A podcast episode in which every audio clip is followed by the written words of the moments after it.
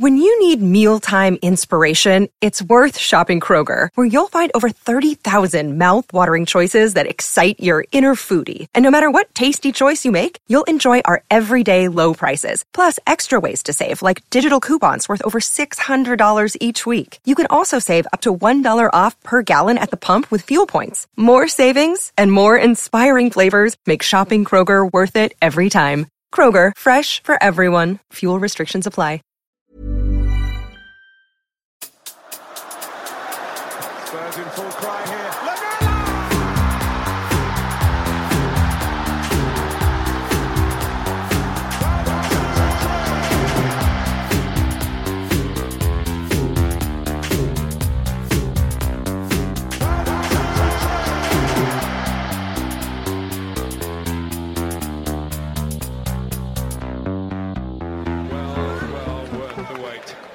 Welcome, listeners, to the Extra Inch. My name's Windy, and I'm joined by my sidekick and best friend Bardi. Hello, Bardi. Hello, Windy. And our tactics guy, and someone who doesn't believe everything he sees on TV. It's Nathan A. Clark. Hello, Nathan. Hello, Windy. First up, we need to announce the winner of the Pleatees shirt. So we worked with Pleatees, who very kindly sent us all uh, lovely custom-made shirts from their website, pleatees.com, P-L-E-A-T-E-E-S dot com. Also look at, look at them on Instagram for some shots of the shirts. The winner is Dan Mahoney. Thank you, Dan, for this gem of a review. He says the Mousa Dembele of dot dot dot, which I think he was saying Mousa Dembele of Spurs podcast as the title. Much like the big man, perfectly balanced, in-depth analysis without being dry, good-humoured chemistry without getting too blokey, all topped off with the ideal attitude towards Spurs, overwhelming cynicism with a healthy undercurrent of misplaced hope. You never answer my questions, but they are always rubbish, so I'll forgive you for that. The best Spurs podcast without doubt, standing up for Ndombele, good football, and Nathan's atrocious hair choices when no one else will. Great review. I mean, what can we say? That's a great review, isn't it? That's us. There were there were there were some other good ones as well, but that one that one stood out for me. It was close. There were some other excellent reviews. Thank you to everyone who uh, reviewed our podcast. It's very much appreciated. Uh, so where do we start? Southampton, 5-2. Wow. Um, do we, I mean, we usually start with the team selection and our response to the team selection. So let, let's go with it. Bardi, what did you think? Ndombele was in, Alderweireld was out, Dele was out of the squad entirely. Um, Alderweireld being out concerned, neither Dele I would like to start, but I was very happy Ndombele started guys were as well. I thought I thought he kind of deserved it after cameo against Everton, changing the game against Plovdiv, and it was great to see him start. And even though he struggled, uh, I was I was very happy with the team formation. I can't I can't complain about it given the players we had available. How about you, Nathan? What did you think when you saw that team line up? Yeah, I mean it's it's that sort of sense of like you you you get one thing you want and in return you have to pay the price. It's like the curling of a monkey's paw as you say, please, please find a way to get Ndombele into this team. And the price is Dele suddenly goes from uh, you know a starter game week one to you know rumoured away, not starting for two matches, not taken abroad, maybe going to start in the cup game that may or may not actually happen. Um, yeah, uh, I, I guess I guess you lean towards the positive there, and you say, well, you know, at least we're seeing some Ndombele. I hope he has a good game. Indeed, indeed. So the match starts. Two minutes in, we see Son run through, break the uh, break the offside trap on the left. Harry Kane scores uh, a fantastic um, volleyed scissor, scissor volley, I suppose you'd call it. Um, Roundhouse kick, mate. yeah, it's ruled out through VAR. What do we think of the decision? It was it was inches, right? Yeah, it's what it's a it's a minimal decision, but we kind of accept it now that it's going to be offside. If slightly gone, it I think it, it showed up a weakness in the team that we exploited later, and it, it gave me hope that that we could get goals in this, and even if we fell behind, we could we could pull it back just by sheer persistence and chucking two world class forwards at their at their back line. So what happened then was Southampton proceeded to run us ragged for the rest of the half, basically. Yeah. They just cut through us with pretty much every attack, and we relied on Lloris making an absolutely unbelievable save, which I don't think has been spoken of enough, to be honest. The strong hand to, to get Che Adams' shot over the bar was exceptional, really exceptional. Uh, I kind of think any other goalkeeper, and that's a goal. Um, but what did what, what what did you think of the reasons for that, Nathan? Why was Southampton having so much joy against us? So we played the first half in something of a medium block, and um, they found Ings over the top several times. I think that they uh, we couldn't match their intensity at all. Um, we, you know, we, we weren't really uh, contesting like the Jose in Mourinho. Yeah. um, I mean, yeah, man. That you know, it was it was um it was pretty weak. It was pretty poor. Um, it's very clear that yeah, we wanted we wanted that ball over the top to, to Son, and we did get get it just before um just before half time. Obviously, um, I think I think we wanted to see Ndombele on the ball in in that ten role, and we really struggled to find him. I think he struggled to create space for himself, um, but I think we really struggled to to work the ball to him, um, regardless of his own efforts. Um, and then yeah, defensively, just not in a great shape generally. Interesting. So you saw him playing ten role. I saw him playing on the left of a three-man midfield. I kind of thought that oh, was playing to the right and Dombele was playing to the left, but their natural tendencies were for Ndombele obviously to be a bit higher and Højbjerg to be a bit lower. But you saw it as a sort of four-two-three-one shape, did you? Uh, yeah, I'm pretty pretty confident with that. Read. Let me let me see if I can find a heat map or something to have a look for it myself. I felt Well- the same. I, th- I thought Ndombele was quite clearly playing central. Um, I think a lot of our problems come with um, our inability to defend the second ball on a set piece. So that Che Adams' chance came from us failing to clear the ball and then pick up on the second ball. The Djenepo strike where he hit the post once again, us failing to deal with set pieces properly. I think I think it's a major issue that we that we're facing. And the goal against Everton was from a set piece, and I ne- I have never seen the goal that we conceded away in the Europa League, but I, I've heard that's from a set piece as well. So I think there's something going wrong there, which which needs addressing because we're giving up too many too many kind of high quality chance set pieces. Mm, mm. Yeah, I mean, what was interesting to me was that Southampton were having lots of joy with their the interplay of their strikers. Che Adams was dropping off and and filling the hole and holding the ball up and finding Danny Ings, which is ultimately exactly what we did in the second half. Sure, yeah. Uh, but they were doing it, I guess, a bit closer to our goal because we were playing a, a lower block than Southampton were, uh, which in some senses meant we were able to defend the situations better, but in other senses it meant they were getting shots away, often from long range, but they were getting shots away. And, and they did look really good. They looked really effective. They were pressing us well. They looked dominant in midfield.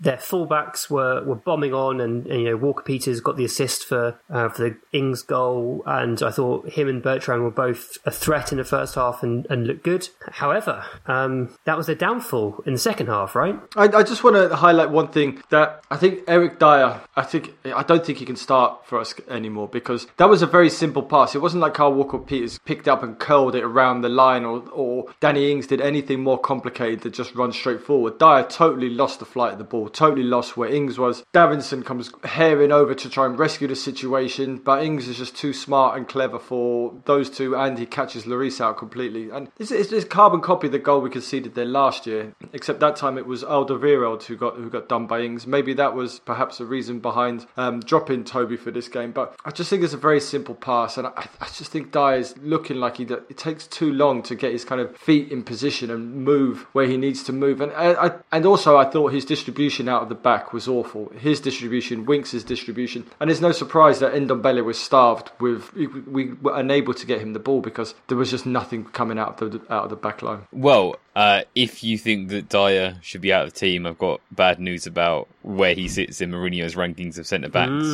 Um, I think he's probably considered first choice. I think he's probably considered the only centre back who can play on the left Yeah. at the moment. So uh, I don't think you're going to see Eric Dier out of that defence anytime soon. I'm afraid. I certainly agree with Bardi that the centre backs were severely lacking for Spurs in that first half, and we hugely missed out of Alderweireld. There was a bit where, sorry to interrupt, um, that that Dier and Sanchez both challenged for an aerial against Danny Ings at the same time and both lost out. And I thought Yeah. that's probably not great. Yeah, I remember that exact moment too. I mean, let's be honest, they weren't helped by the fact that the man playing as our deepest line midfielder is Harry Winks, who, as we've said many times, Sure. has qualities, has abilities, is very good at keeping the ball. But in this kind of system, he is quite unsuited to playing as the six. And it, I thought it really showed in the first half. And you know, my, my thoughts were why not just switch and Winks because you're getting a much more solid defensive player in Højbjerg sitting then. And, and Winks can do this, this shuttling and scuttling if that's even needed, to be honest.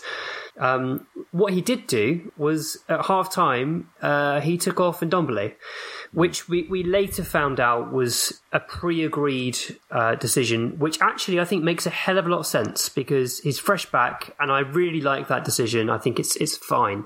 At the time, I was I was furious, gutted, everything, all all the bad emotions. Um, Bardi, what was your response to Ndombele coming off? Well, I, I was surprised because obviously we don't know, we didn't know what that has been pre-agreed. But I mean, if you're going to take off Ndombele and replace him with Giovanni Lo Celso, it, it's okay. You know, I'm not getting too upset. If you're taking him off and replacing him with Lucas Moura, then it's a problem. But I could, it, it made sense. He he has started finally playing minutes, and uh, we did have a really congested fixture list, so it made sense. He was on. He had a crucial impact on on the goal. He done something which was noteworthy, which is great. And yeah, Lo added something extra to us. He doesn't have the same skill set, but he, he's also a great player. So it wasn't like a huge um, huge dent to our overall talent. Nathan, what did you think at halftime? What were you? What were your kind of overriding thoughts? Yeah, no, I was I was kind of in a uh, a not dissimilar kind of mentality. You know, frustrated. I, I it kind it makes sense as a prepared thing. I guess it's just like the the whole thing with Ndombele last season, and it's easy to simplify and just say, oh, he was bad. But the thing last season was that again and again and again he would come onto the pitch at sixty minutes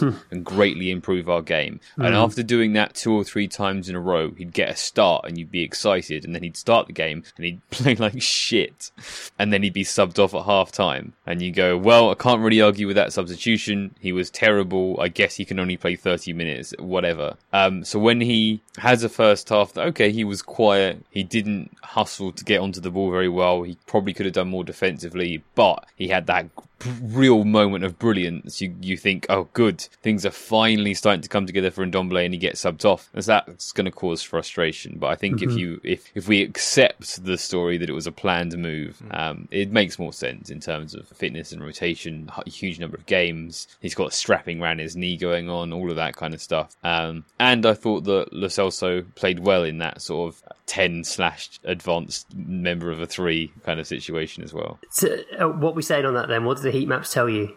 Uh, kind of inconclusive, really. It, Okay. It's it's sort of that. It's a bit of a midway point between a three and a and a forty-three one, which I guess is why we're both seeing it two different ways. Yeah, yeah, yeah, yeah, yeah, Ha- yeah. I, I, I think that's probably it, it. Could be situational. It could be by design. I don't know. It's difficult to tell.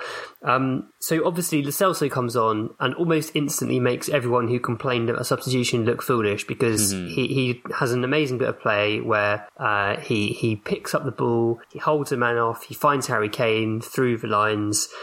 And Harry Kane plays Son in, and he scores his second. Is that that was the goal where he overhits the pass a bit, or was that was that the first one? No, the second one was a really good pass. Yeah, so it's the first goal where he overhit the pass at all. I'm afraid there were simply too many occasions where Kane assisted Son to be able to differentiate. Right. I know it did feel like that. I mean, yeah, we'll, we'll come on to that partnership because my word. But um, when we scored that our second goal, and then suddenly the floodgates seemed to open, and every time we went forward, we seemed like scoring. What were your overriding thoughts, buddy? Is it were you thinking, you know, I fully expected this to happen at some point, or were you were you shocked by what was going on? No, of course not. I, I you're not going to expect that we're going to turn it that well. That we're going to turn the game that much. I expected us to get chances. Southampton were giving us opportunities, but uh, no, I didn't expect. I didn't expect Jose to pull off a master plan quite like that. Long live Jose! What a man! What a manager! So basically, what he did was he, he asked Kane to drop into the 10 area and play balls in behind the Southampton defence, knowing that their fullbacks were pushed up in that system. And to me, it really reminded me of how we played against Liverpool under Pochettino, hmm, where we, we frequently saw Klopp use Salah and Mane to do exactly the same thing in behind our fullbacks. I remember Ben Davies having an absolute nightmare in, in one game in particular. It felt familiar. It felt like that. It felt like we'd we'd done a you know they they were outstanding Southampton in the first half with their pressing. We waited for the press to wear off a little. We took hold of the game and then we started piercing them over and over and over again. Death by a thousand cuts. Um, Buddy, uh, you've got your hand up. Are you going to sing Jose, Jose Mourinho's praises again? Because I don't think I can. I don't think I can bear it. No, but I mean, withdrawing the main. If you've got a front three, withdrawing the main guy, getting him rolled deep like Firmino, and then you've got the two strikers running either side of him. Yeah. Perhaps we're seeing what we're going to play when Bale comes in, because it's incredible we managed to do that with a front three that was essentially a front two because Lucas was just non-existent. But you you saw when Lamela came on, and I, d- I don't rate Lamela as a, as a kind of very good attacking player, but even Lamela, Son, and Kane looked incredible. Now replace Lamela with a better player like Bale, and then all of a sudden you've got a front three that can play as a three or play as a two, and it's quite flexible. So I don't think this is something that Mourinho has has planned or something he's thought about. I think it's just something that's just happened upon because we know that Kane is is more than able to play that number ten role, and but I don't know if long term if Kane will be happy with Son collecting loads of goals and him having to scrape around for one or two here, here and there because Kane he wants those goals, he wants those stats, you know. I feel like um, Kane started enjoying things even more once they made their change. Um, Yeah. From memory, they took off Romeu and put Romeu. on Smallbone. Yeah, that's right. and and so that meant naturally they were playing with a, a more forward focused midfield, and Kane was finding more and more space. So it was kind of the opposite move to what Hasenhüttl perhaps should have done in hindsight, and we profited over and over again from that. Um, Son and Kane are just ridiculous. So they've combined for more Premier League goals than any other combination, any other duo since Son arrived in England in August 2015. 24 goals. Absurd, but they're both elite players and they play close to each other. So I guess it's not that surprising. Uh, their, their partnership is obscene though. Nathan, why are they so good together? Uh, I mean, yeah, it's all there. You know, um, two very good players consistently playing alongside each other. They're gonna they're gonna notch up those those um, circumstances to create for each other, and they're gonna develop uh, a certain um, telepathy. Um, you have like you know the winger who can also make diagonal runs inside and score. You have the the big number nine who can also drop off and be a number ten, and there's some really good sort of archetypal um, coming together there where they can take in turns to play the supportive role to one another. Um, but I think that if you match any good player with Harry Kane, or even any good player with Son, you're going to start to see results. You know, before it was Kane and Son, it was Kane and Dele, and that was a huge thing for a long time. And I think that they had probably a higher rate of return over a shorter period. You know, think about the 15 16 and then 16 17 season. There was something, a huge combination going on there. Um, be interesting to see what the, the Kane Bale partnership might look like in, in the near future. If um, if you look at that top five partnership from August 2015, Kane and Dele and Kane and Eriksen are in there as well. So you could see that there's a there's a, a common factor, a common thread, and and that is Kane. That's just how good he is. So speaking of how good he is, I, I feel like it would be remiss to move on without talking about that one particular pass that he played from out the right flank where he's facing the touchline. I don't know if he has a look. I need to watch it again. I'm not sure if he has a look to see where Son is, but what he does is, I mean, I don't think there are many players in the Premier League that could play that pass. I don't, maybe none. Maybe no other players in the Premier League can play the pass that Kane plays so perfectly. He is facing the touchline, not far from the touchline, and he he manages to swivel and get enough power, curl, perfect weight on the pass to land it into Son's path. It is absolutely unbelievable. Um, I, I could. It's the kind of pass that I could just watch over and over again, and kind of just summed up his game for me. He was immaculate, and Son, you know, scored four goals, but Kane was our main man in that, in that match. He he was a difference. He he has done that pass before. He did that exact same pass. Maybe it was to Son or Dele against Bournemouth when we we're playing at Wembley. I'm pretty sure it's, there's a carbon copy goal exactly the same as that. Similar one for Son as well against Liverpool um, at Wembley. Uh, I, for one, am looking forward to the fifth season in a row of articles about has Harry Kane reinvented himself as a number 10 instead of a Oh number my God. nine? you know they're coming once every year like clockwork, mate. You're so right. Uh, before we move on, um, Nick Gilbert, we've kind of we've kind of done this to an extent, but I think it's it's worth um, worth going a bit deeper. Nick Gilbert says, "I know you'll be analysing Ndombele's good attacking work in the first half and his vital role in the first goal, but can you please analyse his defensive work as well? It looked to me like Southampton's threat was greatly reduced without him on the pitch, albeit maybe they gave up. Was there a defensive improvement in midfield, and is that backed up by the stats? What I'm ask- asking is, did we get better because he wasn't putting his weight defensively? Nathan, any thoughts? I don't think it's unfair to suggest that he was sort of low effort, low energy, not doing a huge amount of defensive work, certainly not doing uh, pressing work, although we didn't press as a team really, uh, or at all, uh, in the first half. So, or throughout actually. Um, so, like it's, it's, I'm not saying that Ndombele, uh, was good defensively, uh, but um, there was a significant defensive change between the two halves, which is that we sat deeper in the second half, um, which gave Southampton so much less room in behind for Ings to work with, um, less time on the ball to pick out passes from sort of a third of the pitch away, and then they became more and more fragile on the counter as they tried to push on and and, and, and force it harder, and, and then got turned again and again. So uh, Ndombele wasn't good defensively, but it, it's I don't think there's a di- there's much of a direct relationship between um, him going off and us as a team getting much better defensively in the second half. I think it's more of a tactical thing than a personnel thing.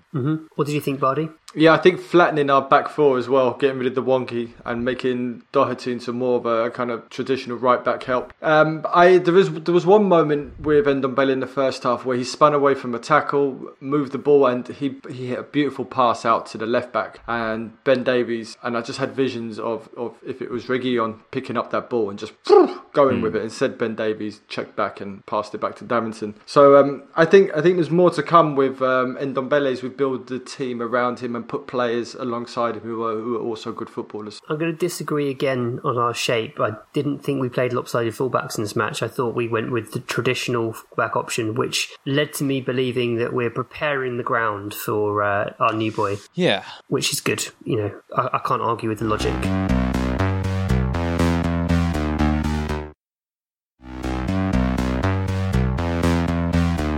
Um, okay, I, I guess we will move on and talk about Plovdiv. Um, this might not take that long. I mean, the, the most notable thing, the two most notable things about the match probably were the fireworks and the poor quality uh, broadcast.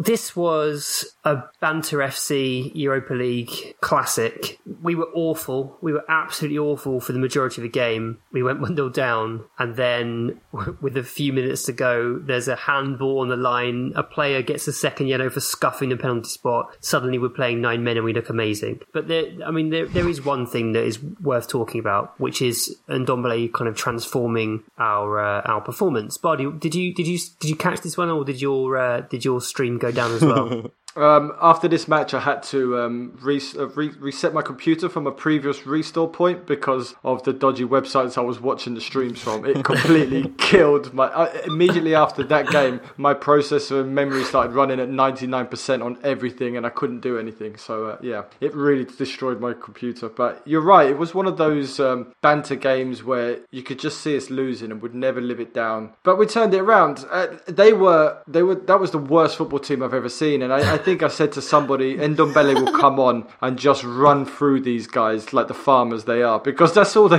that's all they were, and I can't believe the shame that we conceded a goal to these guys. Yeah, uh, it's, it was awful. It was absolutely awful, and it did make me question. I, I was nearly Mourinho out during that match, but we got through. So and now we're off to um, we've won a trip to Macedonia. It's great. It is Lovely amazing weather. how results can change perceptions. Yeah, it now goes Yeah. down as a footnote as a funny game. Oh, remember when we played Plovdiv instead of Jesus? One of the worst when- games we've ever played. In, Yeah. uh, Do you remember when Mourinho's career died against Plovdiv?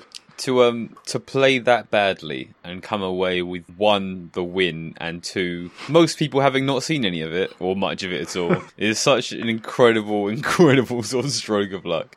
Uh, i did find our our tats so this was like the day after the bale and Reguilon news broke and we immediately into this game played a 4-3-3 um played with two attacking fullbacks um played Højbjerg as the deepest midfielder yes. um, had him move out left in possession to cover the space behind Ben Davies. Yep. Uh, something I've said before about Davies is like he. It's not that he's not an attacking fullback. It's not that he's a defensive fullback. He's good in the final third. He's good in the defensive third. The problem is him having the um, athleticism to constantly be going back and forth, back and forth, back and forth. So putting Højbjerg sort of behind him and letting him sit a little further up the pitch, I think works well there. Uh, Lo Celso looks good. No one else did until Ndombele came on, really. Um, I have seen the goal that we conceded. I'm one of the lucky few who have managed to see the goal that we conceded. Really, really bad from Davinson, who just sort of is possessed by uh, satanic spirits temporarily and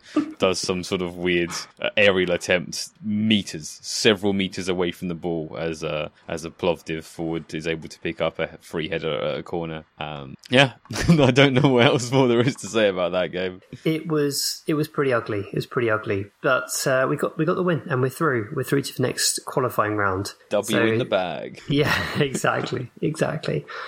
Uh, so next up, we're going to talk about this this email from Alex. I'm going to say it's Chincotta or Sincotta. Apologies, Alex, if I got your name wrong.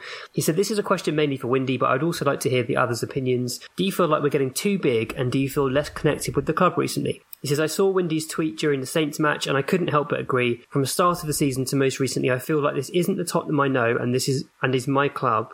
I'm going to read that again. From the start of the season to most recently, I feel like this isn't the Tottenham I know and is my club, and I think that's down to a lot of factors such as the uncharacteristically uncharacteristic spending last year, the style of football we're watching, and the enormous presence of Jose. For some reasons, it all feels a bit unsettling. Perhaps it's also the reason why we're seeing the undoing of Poch's work right before our eyes. It just feels like we're changing in a big way. Would love to hear you guys' thoughts.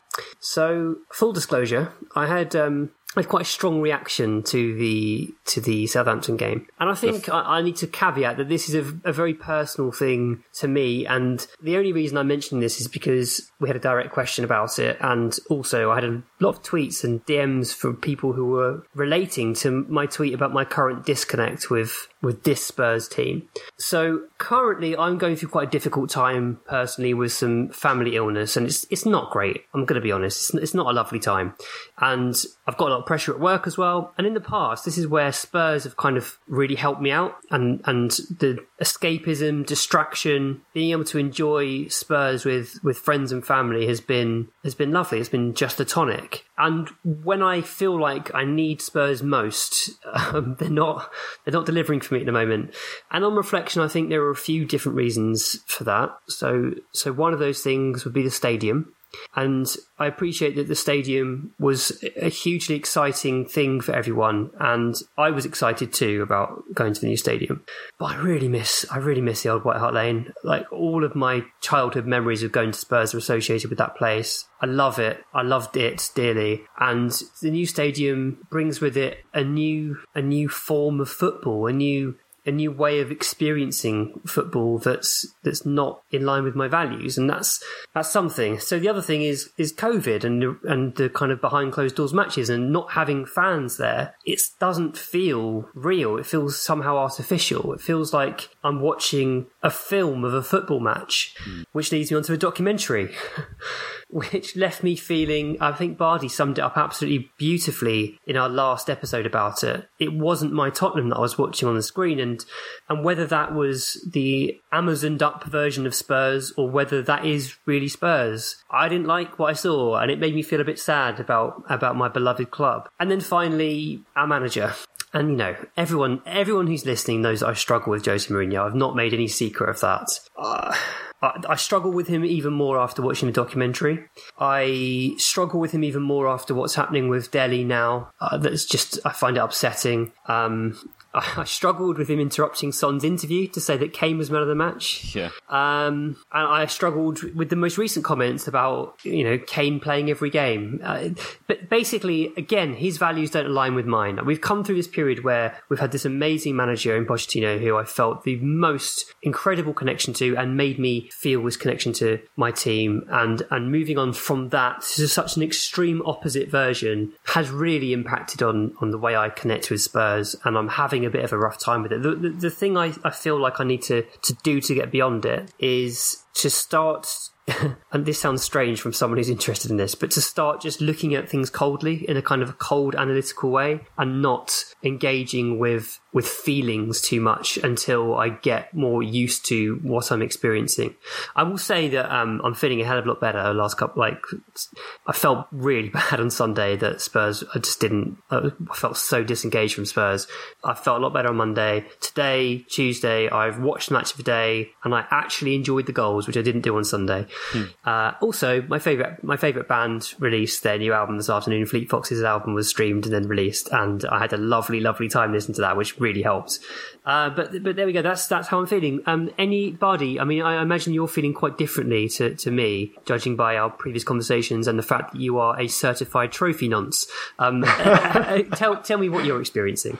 I think I, I completely agree with how you're feeling. I well, I, I think you need to realign things. Is when you look to Tottenham or any other football club, unless you're perhaps you're Juventus or uh, Barcelona or something like that. When you look to Tottenham to kind of dig you out of a hole, they're never going to do that because it's Tottenham Hotspur and we don't win all the time. So I think your first thought is looking to Tottenham to cheer you up because they don't they don't do that for a lot of us. And but I do see why you can feel disenfranchised with the club. I do as well. That um, version of Amazon, what Tottenham showed us, what Amazon showed us about Tottenham, I now disregard that. That's not my it's not my football hmm. club. That is something hmm. that they put out there and something that people have feel. There are people who've had the opposite connection. They've seen that hmm. and now all of a sudden they feel tied to Tottenham, which is a kind of kind of what they wanted. Pochettino moving on is sad. Pochettino not achieving what he should have achieved is sad. Jose Mourinho coming in is sad because obviously, like you guys, I would have preferred someone who a Hassantel or um, Nagelsmann or anybody, someone who had a, a someone who played the way that I like to see football being played. But for as long as Jose's at the club, I will continue to support Tottenham. I'll continue to enjoy Tottenham winning. I just perhaps won't take them. I don't know. I just won't take it as, as, as serious. But then I can't because I still love Tottenham Hotspur, and my undying love for Tottenham Hotspur unfortunately kills my opinion hmm. of whoever's manager. That I will continue to support this club until Jose pushes me off the edge, and he nearly did against Plovdiv. But until he pushes me off the edge, I will continue to be happy when he manages to churn out results and scoring five goals away at Southampton, regardless of a lack of a, a plan of, of football that I enjoy. It's still something that I can take pleasure from, and I will continue to take pleasure from us scoring lots and lots of goals. I, th- I think you're quite right to point out that lots of people will have been switched on uh, to the club by the documentary, and lots of people really did enjoy what they saw and enjoyed Jose being centre stage and you know his his charismatic self. That's definitely and that's completely legitimate. I think this is a very personal personal thing, and it's it's it's my issue. It's it's not Spurs necessarily. It's it's me. Nathan, how about you? How are you feeling about things? Um, I find the the uh, the comments about our expenditure uh, from Alex really interesting. I remember going through a thing years and years ago with Spurs, um, where like yeah, I definitely and I don't. I guess I'm not alone. Uh, certainly at the time, I definitely took a lot of pride about us being this sort of low spending underdogs, fighting our way up, not being one of these you know um, billionaire, trillionaire funded outfits. And then like I said, I think we.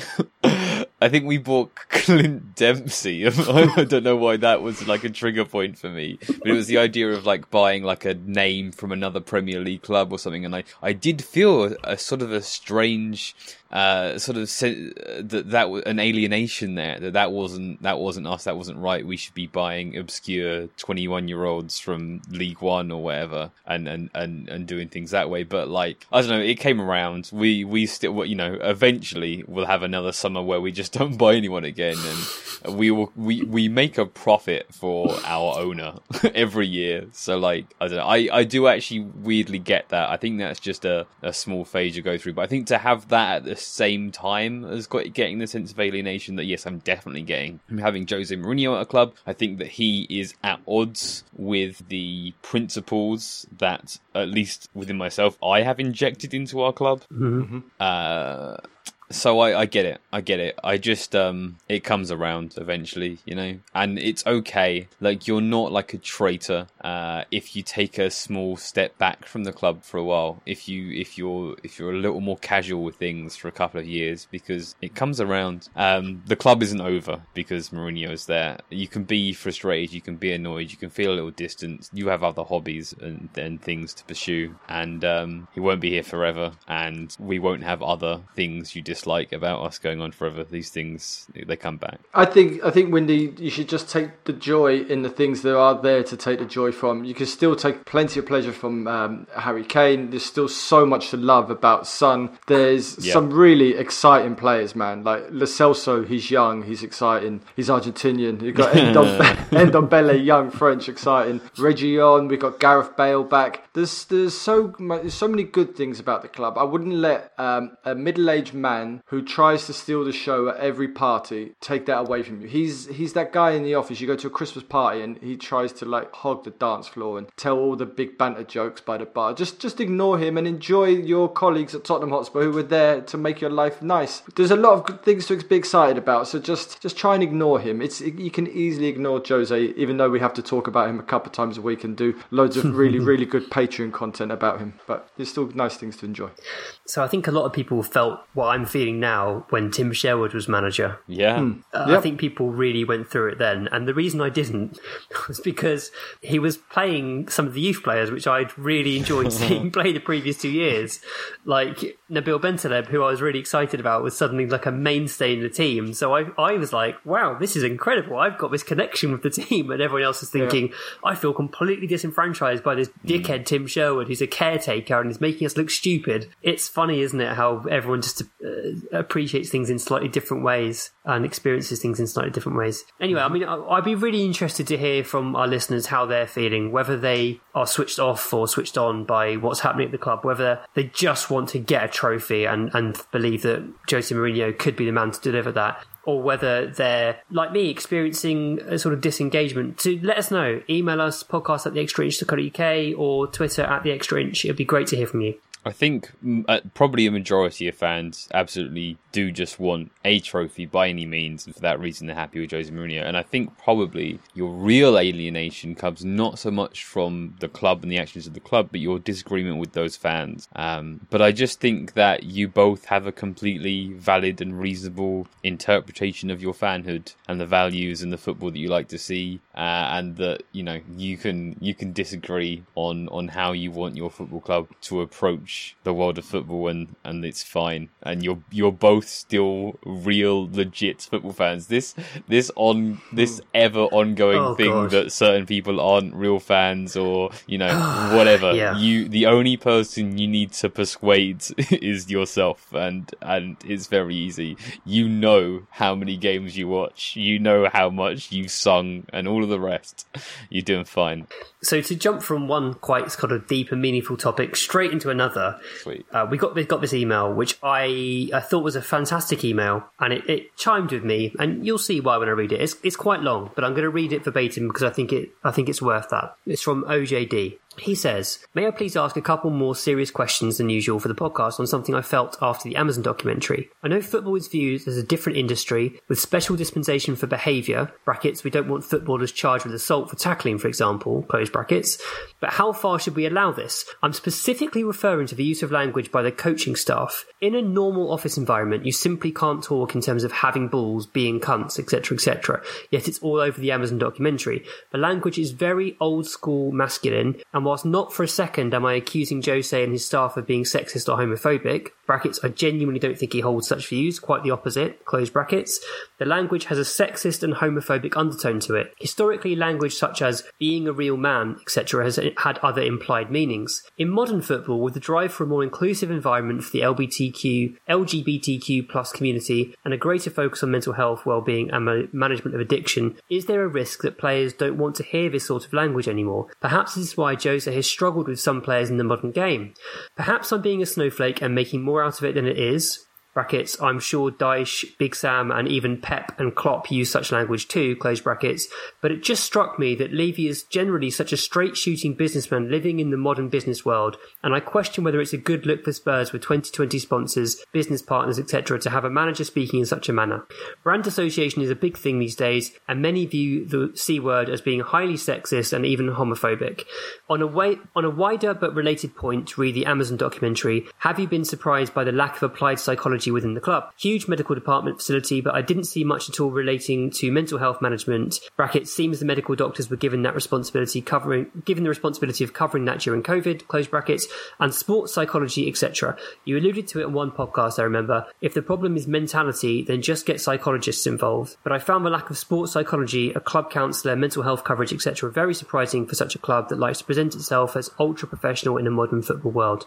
Thank you, OGD, for a, a brilliant email. It was really um, thought provoking for me. Um, I'm intrigued to hear Nathan and Bardi's thoughts. I'll just I'll touch on that last point myself um, very briefly first, if that's okay. In that I feel we're missing a trick here with with the psychology elements. You know, we we have so many different roles at the football club. We have nutrition nutritionists, we have physios, we have doctors. Why do we not have a psychologist that works permanently with the first team squad and is in the dressing room as a hype man before the game, saying all the right things to get them in the mood? I mean, maybe that does happen and we just didn't see it, but it certainly didn't seem to me that there was a psychologist there. So we were instead relying on on Jose Mourinho's sort of A level psychology techniques in, in team talks. That seems like a, a fairly obvious innovation that would be really helpful.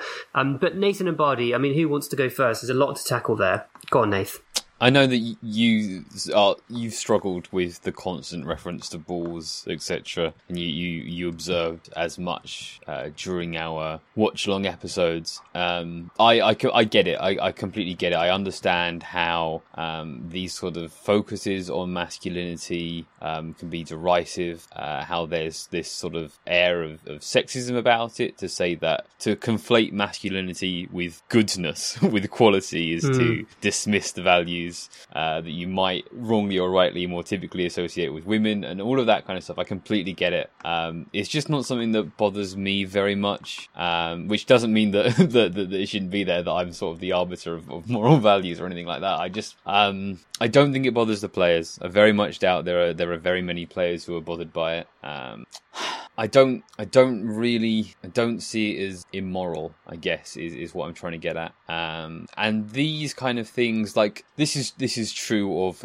uh, the Y word of our club as well. These kind of things they take a long time, you know. Um, I hope that in 10, 20, 30 years, you know, it, it will be considered weird and wrong and odd and cringy to mention balls at a football club. I hope that that's true, that we as a club can move on from reappropriating um, the word yid, which I think absolutely we did for, for the correct reasons. And, and we probably still need today a, as a protection, as a shield against the, the abuse see with the fan club. But eventually, these two things, I, I didn't mean to open up a huge discussion about that word, uh, are things that we want to move on from. I just think it's something that we probably have to be a lot more patient with. I also think that it's interesting to then go, move on from that to then talk about psychology because probably if you have a psychologist in the club, um, well, firstly, I think players and people have to manually seek it out themselves. You can't allocate someone, here is your allotted, uh, we've decided you're going to see a mental health practitioner, here's your allotted hour, go and talk to them, because I don't think people will open up in that circumstance. I think they have to request it, which means it's more about a culture at large in terms of uh, being more positive about that kind of stuff. Um, but also, I think that, like, um, if, if Mourinho talking talking about balls and then you go and see the the mental health practitioner they will talk about how like you don't need to view masculinity in that way and that can be quite toxic and then there's a uh, sort of a uh, a confused message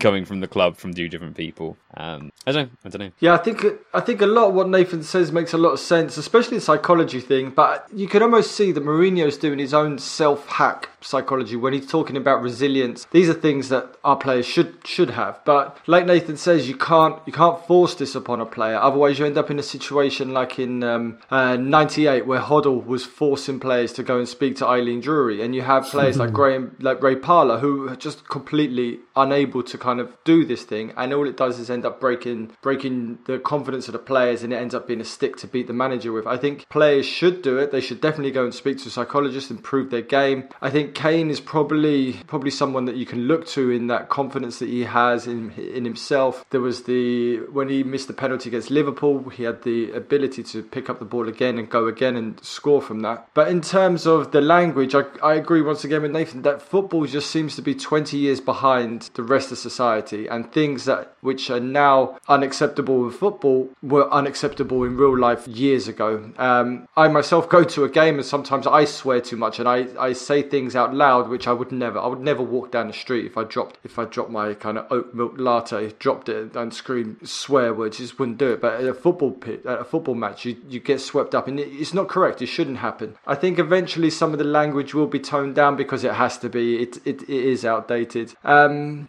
yeah, I, it just takes time. Football is football's miles behind it, man. We're still. How can there be no um, openly gay players in the Premier League? It's just Mm. it's so far behind the rest of society that in 30 years' time it will change. Is that good enough? No, it's probably not good enough. Something should be done beforehand. But it's a as as you encounter every day on Twitter, it's a it's a funny world out there with football fans, and it's going to take a long, long time. It's going to take the next generation to to push this older generation into the sea before things change. really interesting from both of you. Um, I, I really appreciate both your viewpoints there. I think um, the bit that I'm intrigued by is whether the players care. I'd love to know. I'd love to be a fly on the wall and overhear what they're really thinking about the way they're spoken to by, by coaches because I don't know from from what I know of, of Gen Z and I know these some of these players are a little older than that but but Gen Z really do care about these kind of values. They're they're you know they're they're known for being God for want of a better term and I know this is shorthand but woke. And and and I hate that. So I shouldn't use that word. It's awful. It's not appropriate. It's, it came from something completely different. Um, but but players are awake to to all of the isms um, and and some of them which are implied by the language used by our coaching staff are problematic. And and I agree with the point OJD made that um, Jose is not homophobic or or misogynist just because he uses some of these words. He he might be but I don't think the use of these words is evidence of that. Um, but it's it's so it's proper like it's old fashioned. It's really old fashioned beyond anything else. That's that's the bit that I can't move beyond. It's it's kind of how I imagine you know Sam Allardyce to speak on the training ground or Neil Warnock or Tony Pulis. Not not this elite manager who has who's metropolitan. He's he's managed the the biggest countries in Europe, and I don't know. It just seems at odds with that. But but that's um, like Bardi says, that's football. Football is so far behind everything. Uh, but I, I think that made a really interesting talking point, and, and thank you OGD for opening up in the way you did. It was it was really really thoughtful and uh, thought provoking. We've got loads of questions to answer, but uh, we're going to do that for our X subs. So a little reminder: we've we've launched the Patreon. Um, if you if you fancy joining our Patreon, you can do that at patreon.com forward slash the extra inch. We are releasing lots of content on there: video content, podcasts, a few blogs. Bardi's started work on the newsletter, and my god, does it look awesome! Very sexy newsletter. I'm loving it already. We've got the Fantasy Premier League. We've got the Discord channels where you can ask questions for the pod and have a NASA with like-minded fans. It's good fun. It's going well. Are, are you enjoying the uh, the, the Discord channel chat, Nathan? Yeah, good little good little community building there. Interesting interesting little subculture developing in our Discord channel right now. I like that. You don't like you don't like that they keep asking me questions and not you, but you know you'll get over Mate, it. it is constant. It's like Nathan, what do you think about this, Nathan? And me and Bardi just sat there It is the Nathan our show. turn. Do It's you like- have any thoughts on Sorloth, Windy?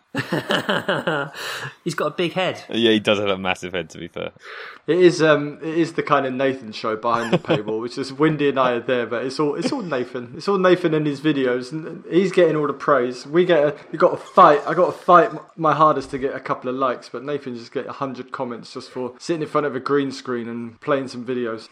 Begrudgingly, I accept that he is deserving of all of it. Totally. cool. That's the end of the episode. You've been listening to The Extra Inch. Thanks to Nathan A. Clark for production. Thanks to Bardi for being Italian. Thanks to Adam Gardner for the artwork. Thanks to David Lindmer for our intro music. You can find him on Twitter at Davy Shambles and his SoundCloud D Lindmer. Do check him out, he's great. Follow us on Twitter and Facebook at The Extra Inch. Email us via podcast at theextrainch.co.uk and subscribe via your usual podcast platforms. And if you do enjoy the podcast, consider leaving us a rating and review, that would really help.